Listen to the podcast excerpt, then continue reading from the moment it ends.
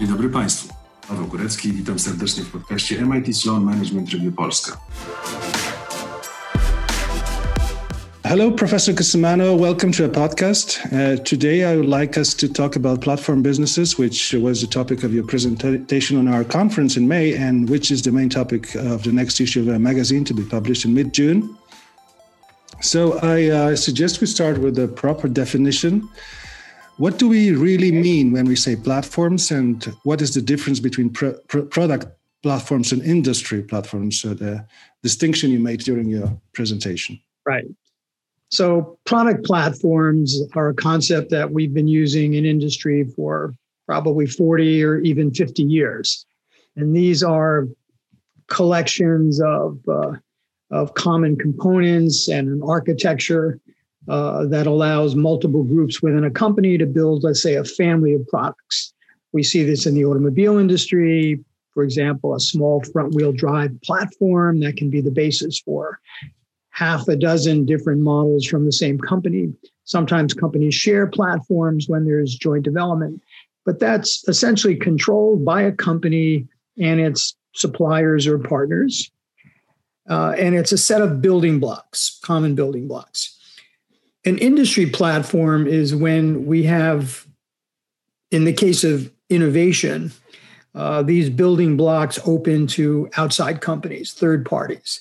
Um, and they're usually using some kind of services or features within a platform. So, a, a, platform at the industry level is some common set of technologies or components or services that many different firms can openly use to build their own products and services. And the more of these products and services they build, the more valuable the platform becomes. So, we call that an innovation platform, and the model is after uh, a product platform. But since um, the internet appeared, people have been using the term platform also to describe essentially online marketplaces. Um, so they also become this common foundation, but for multiple buyers to reach multiple sellers, or for people offering different services like uh, ride sharing or room sharing to reach different uh, clients. So in the case of industry platforms, whether it's a marketplace kind of function or an innovation function, it generates network effects. In other words, the more people who use it, the more powerful the feedback loops are across the different users and the more valuable the platform becomes. In a company product platform, there are no network effects. It's essentially just building a product or service and selling it. Okay. And uh, you say that there are basically two types of platforms innovation platforms and transaction platforms. But the most valuable companies in the world are actually hybrid. Do you think that tr- trying to be hybrid from the very beginning is a good strategy for a company starting its adventure with uh, platform business? So we do think that is the case, but it depends on which side of the platform you're coming on. It's the advice that I would give. So we do say there are the two types the innovation platform, like I described, uh, or a transaction platform, which is a kind of marketplace. Yeah. Um, but we don't think of hybrid as a third type. We think of hybrid as really a, a strategy for combining the two platforms. So if you have an innovation platform like an operating system, or you're building a semiconductor chip, which I think is your area, uh, many other companies can utilize instruction sets or other tools available from uh, from the innovation platform provider to build complementary products and services. If they're doing that, that's an innovation platform strategy. But if they also create what we now call app stores, which is really a transaction platform to bring together those innovators with users, buyers and sellers, essentially, then they have a hybrid strategy. And nowadays, almost every company that launches an innovation platform is also adding some kind of an app store. So that's a hybrid strategy from day one. On the other hand, if you're opening up a transaction platform like for ride sharing or room sharing or sharing uh, garden tools in your house whatever it happens yeah. to be opening up that marketplace to third parties to build complementary products and services is a good idea, but it's more much more difficult to do from day one in that case. So over time, moving toward a hybrid strategy makes a lot of sense. Like Airbnb is now opened up to third parties who add uh, services around tourism or translation or transportation. Uber also has third parties which uh, offer better analytics, looking at where drivers are or what are optimal routes and things of that sort. But it's not what they did on day one. Yeah, yeah, yeah. Okay, so uh, one of the most difficult parts of starting a profitable platform business is achieving a network effect. You, you mentioned uh, it before. The problem is that the network of suppliers will grow only when there will be a growing network of consumers and vice versa. Could you please suggest some strategies which could help solving this chicken and egg problem? Right. Well, uh, there are a few solutions. So, one solution is uh, to identify the key side that will attract another side and to make that side or access to the platform free for that side. So, a great example would be Facebook. So, Facebook makes its money by selling advertisements essentially uh, to corporations. Those corporations, those advertisers want to reach users. So, users is really the trigger side. So, Facebook made access for users free even though it's like a social club, there's no charge for users. And then eventually advertisers will pay. And also to accelerate usage, keep people on the platform, they created another side for application developers or game developers, for example. And it's also free to them to build applications on the Facebook platform. And then they have digital partners where they do a barter arrangement like New York Times or CNN. They exchange information on user bases for people that come into the access there. Um, so there's lots of ways to enhance the platform, but you need to understand the side that will attract the others, make that free or subsidize it. Subsidy could be a price of zero. Another way is to um, provide what we call standalone value. So create a platform that is in some ways actually a product or service and it has value in and of itself. And then it could be enhanced by users participating. So, for example, we have uh, Open Table, a reservation uh, software platform. Uh, but initially, they were just selling software to restaurants to manage their reservations. And then they opened it up to people that want to make reservations. And so, the more of them, the more restaurants that accept that platform, the more valuable that platform becomes to users. So, that's the standalone value. A third way is to zigzag. So you start a little bit on both sides. You may even subsidize both sides. That can be very dangerous. In the case of Uber, for example, they subsidize both sides. They keep prices below taxis or even give discounts to people to use Uber or Uber Eats service. And then they make payments to drivers uh, like bonuses uh, to become drivers, even when they're not driving. Now, the problem with that is that the bigger Uber gets, the more money it loses because it's subsidizing yeah. both sides. Network effects are not strong enough to pull drivers in or pull users in without the subsidies.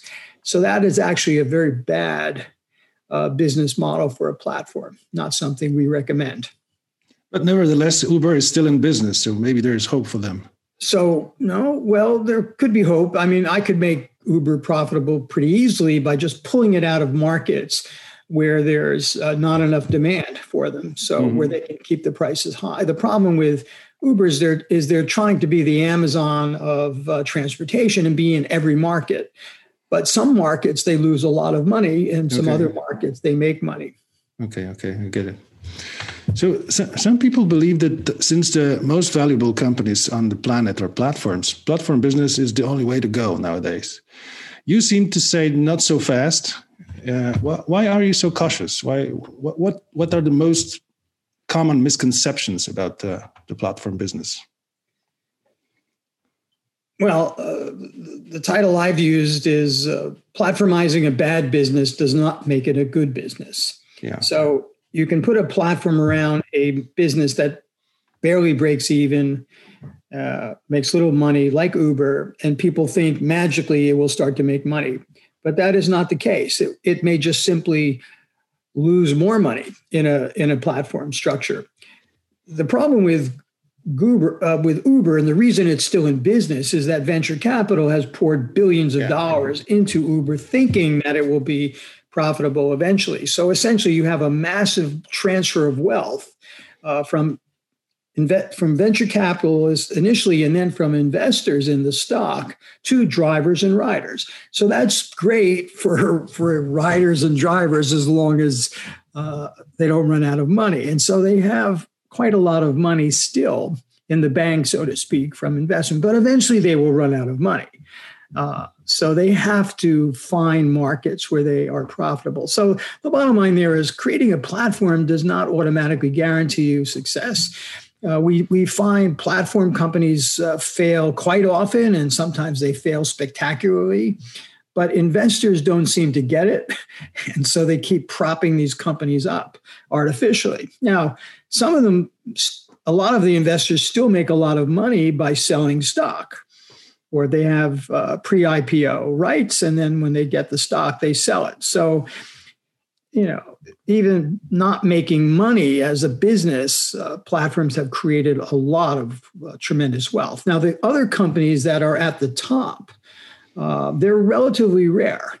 Uh, so we did the survey of the top 2,000 companies, uh, publicly listed companies in the world. Only 45 or so uh, did, were we able to categorize as platforms around the internet or PCs or mobile devices and and they were for the most part spectacularly profitable and efficient because they're utilizing outside outside assets and outside resources. But it's not easy to create one of those companies. Try creating another microsoft or another amazon. Yeah yeah not yeah. so easy to do. Exactly. But when you are an entrepreneur and think about entering platform business you have basically three options. You either you create your own platform from scratch or you add platform to your existing business or you start to sell products and services on somebody else's platform or platforms. What what are the pluses and minuses of each of these options? Well so it, it is very easy to set up a, a business on another platform on facebook or more likely on amazon web uh, not just Amazon Web Services, but the Amazon um, uh, Marketplace, for example. Yes. You can buy and sell almost anything.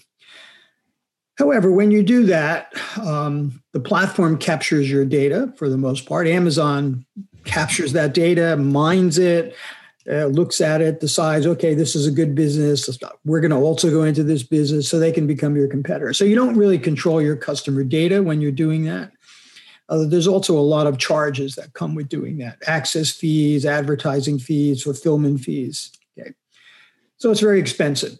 Uh, so it's probably cheaper to build your own platform, but then you're starting from scratch. You don't have any eyeballs. You have you don't have any network effects. So you have to invest in subsidies, allow for sometimes several years to get the platform uh, going. Uh, you can also buy a platform. So there's a lot of companies, Walmart, for example, which just went out and bought a smaller retailer, folded it into the company, used the talent and technology from the acquisition to build their business around using conventional assets. So, yeah, it's probably better uh, to buy a, a, smaller platform and build it with your own resources, uh, build it up rather than to build from scratch or uh, to become dependent on another platform. But it does depend on the case. Um, there's a lot of entrepreneurs that have made a fortune selling on Amazon. But if you make too much money, you attract the attention of Amazon executives, and then they're going to compete with you. Yeah, exactly. Uh, what about the prospect of creating a platform by by smaller companies? I mean, can they can they really compete with the with the giants? And can they how how big do you have to be to start a, a platform company? Well, so, so, here's a here's a mistake that I think a lot of people make. All these companies started with one person or two people, right? So all companies start small, and uh, we have a lot of regional platforms, uh, particularly transaction platforms that are trying to link people for different services, whether it's tax services or medical services or transportation or farming uh, supply channels or agribusiness, whatever it is. I mean, there's there are many many small local or regional platform companies that never make it into our database because we were looking at multi-billion dollar platform public platform companies so there is no particular size and you can start off from day one with a platform strategy and many companies have done this it's just that as i've said because you're launching a platform doesn't automatic, automatically make you successful. Other advice we give in our book, uh, The Business of Platforms, is that primarily you're in business. So your fundamental business has to be viable. Just platformizing it won't make it a good business. So yeah. um, you have to be offering a product or service that is better than the competition. And if you can use a platform strategy to deliver that product or service or to enhance an existing product or service, then then then that's great. But um, you know, getting to the point of becoming a multi-billion dollar company is difficult for any startup. And you know, we say roughly 90% of them fail anyway in the general population in our platform data, we, we determined that roughly 17% of the sample we looked at succeeded to become uh, global uh, public companies. And that's not a, that's a pretty good success rate, actually. Okay. So you may have a slightly better chance as a platform entrepreneur just because it attracts a lot of attention and it can easily be local or regional. But uh, do you do you do you have to think globally from the start to to to to establish a platform? I mean, do you or are there local platforms possible? Well, as I said, I think most platforms are local, just like most companies okay. are local. Um, because everybody has access to the internet means you could be global instantly and from day one. But that doesn't mean you necessarily have to be. As as even Amazon discovered, yeah, you could sell something globally, but then you know shipping uh, uh, shipping goods to uh, South Africa or Latin America or Antarctica is not so easy. Yeah, so. Yeah. So you still have to encounter the physical world. If you're offering a digital service or software, then you yeah you can sell it you can sell that from anywhere to anywhere. You know, if you're selling a piece of uh, antivirus software or anti-phishing software or an application package. Uh, even social media companies can be based anywhere and deliver their product or service, uh, essentially their their service anywhere. So you can be global, but you still have to find a following. So it means you have to know how to use the web. Um, but if you're delivering something that's physical, being global from day one is very difficult. Difficult. Exactly. It's expensive. Exactly. So, in my last question, let me ask you about the future of, of, of platforms. Uh, what they will be like in a couple of years, and to what extent the fresh experience of global pandemic will influence the path of development for platform businesses. Well, so the pandemic uh, has shown us that we can do almost anything virtually. Uh, and so the last uh, year and a half or so has been a real boom for platform businesses and, and any company that is selling uh, products or services over the web or to enable more efficient use of the web and the internet. So you know, we're going to see more of this. Uh, we're probably going to see more platform type of ventures. So far, we've seen them in almost every conceivable kind of business. Um, you know, we also see a lot of failures, but the, the idea of trying to access uh, outside companies to help make your product or service more valuable uh, is a, is a basic platform and ecosystem idea. And that's really catching on. So everyone with any kind of a product or service is now thinking almost like strategic marketing. Uh, how can we build an ecosystem around our product or our service? And essentially, they're trying to make their product or services into a kind of a mini platform. It doesn't have to be at the scale of Google or Apple or Microsoft or Amazon, but even just minor enhancements. I like to use the example of Intuit, which makes uh, tax software for small and medium sized businesses. And uh, they opened up their product about 10 years ago to outside parties for third party applications. They've got maybe a thousand or so of those applications. They enhance the basic functionality of the accounting software. They have another uh, transaction platform for providing uh, loans and credit to small businesses. They have another one for providing uh, accounting consultants. So they've enhanced their basic product with several different uh, innovation and transaction platform strategies. So probably in the future, we'll see more of that. Basic product or service companies not becoming full fledged platforms, but enhancing their basic product or service offerings with some kind of open access to third parties or some kind of like app store type of function around their product. Uh, and what about the the future? Future? I mean, during your well, presentation, you mentioned quantum computing, artificial intelligence, like those right so, fields that enter a platform business. So I was talking there about the business strategy. So then we have a whole bunch of new uh, enabling technologies, and they may not be platforms in and of themselves, but they have the potential uh, or the reality of creating new platforms. So quantum computing is another one. Quantum computing is is kind of an esoteric model for building a, a, a computer. Uh, it's it's actually more like an analog computer harnessing quantum effects to solve particular kinds of uh, problems. Um, but actually it is an innovation platform because it will not work or will not be widely adopted uh, unless we have application developers and there are different architectures which are not really fully compatible there are some other uh, software algorithms mathematical algorithms that are compatible and some software tools that people are building. But it very much takes on or has taken on what the computer industry looked like in the 19, early 1950s for example and so we need to build ecosystems around certain architectures and approaches and applications and services. You also will find we already have it to some extent quantum computing or quantum communications as a service. So we already have uh, some of these transaction platforms. So, so that is clearly a new platform, but it will be very restricted to certain types of of optimization or uh, and some other problems that can't easily be solved. Cryptography, uh, secure communications or others. Um, machine learning and artificial intelligence are enabling technologies. We can think of some of the uh, foundation technologies like uh, deep learning as um, almost like operating systems and libraries for that you can use to build applications. So they have some platform like elements there.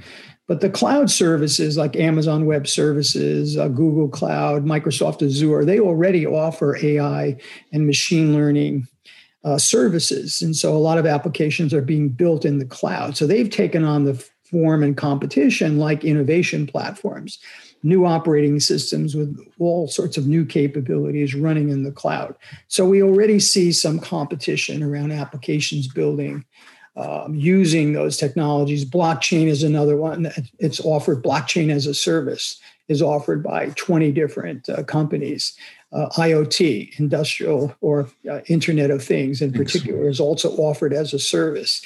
So these are new foundational technologies. They'll give rise to new types of platform like uh, services. For example, uh, for cryptography or secure communications or secure documents, uh, secure trans- transactions. So there's this interesting interplay between new technologies that enable uh, new types of platforms that we see coming in the future. All right. Uh, thank you so much, Professor Cusumano. Thank you for this conversation. It's been a pleasure to talk to you. And I hope we'll be able to meet in uh, the, f- the, future and on our uh, future events. And thank you. Thank you. Thank you very much.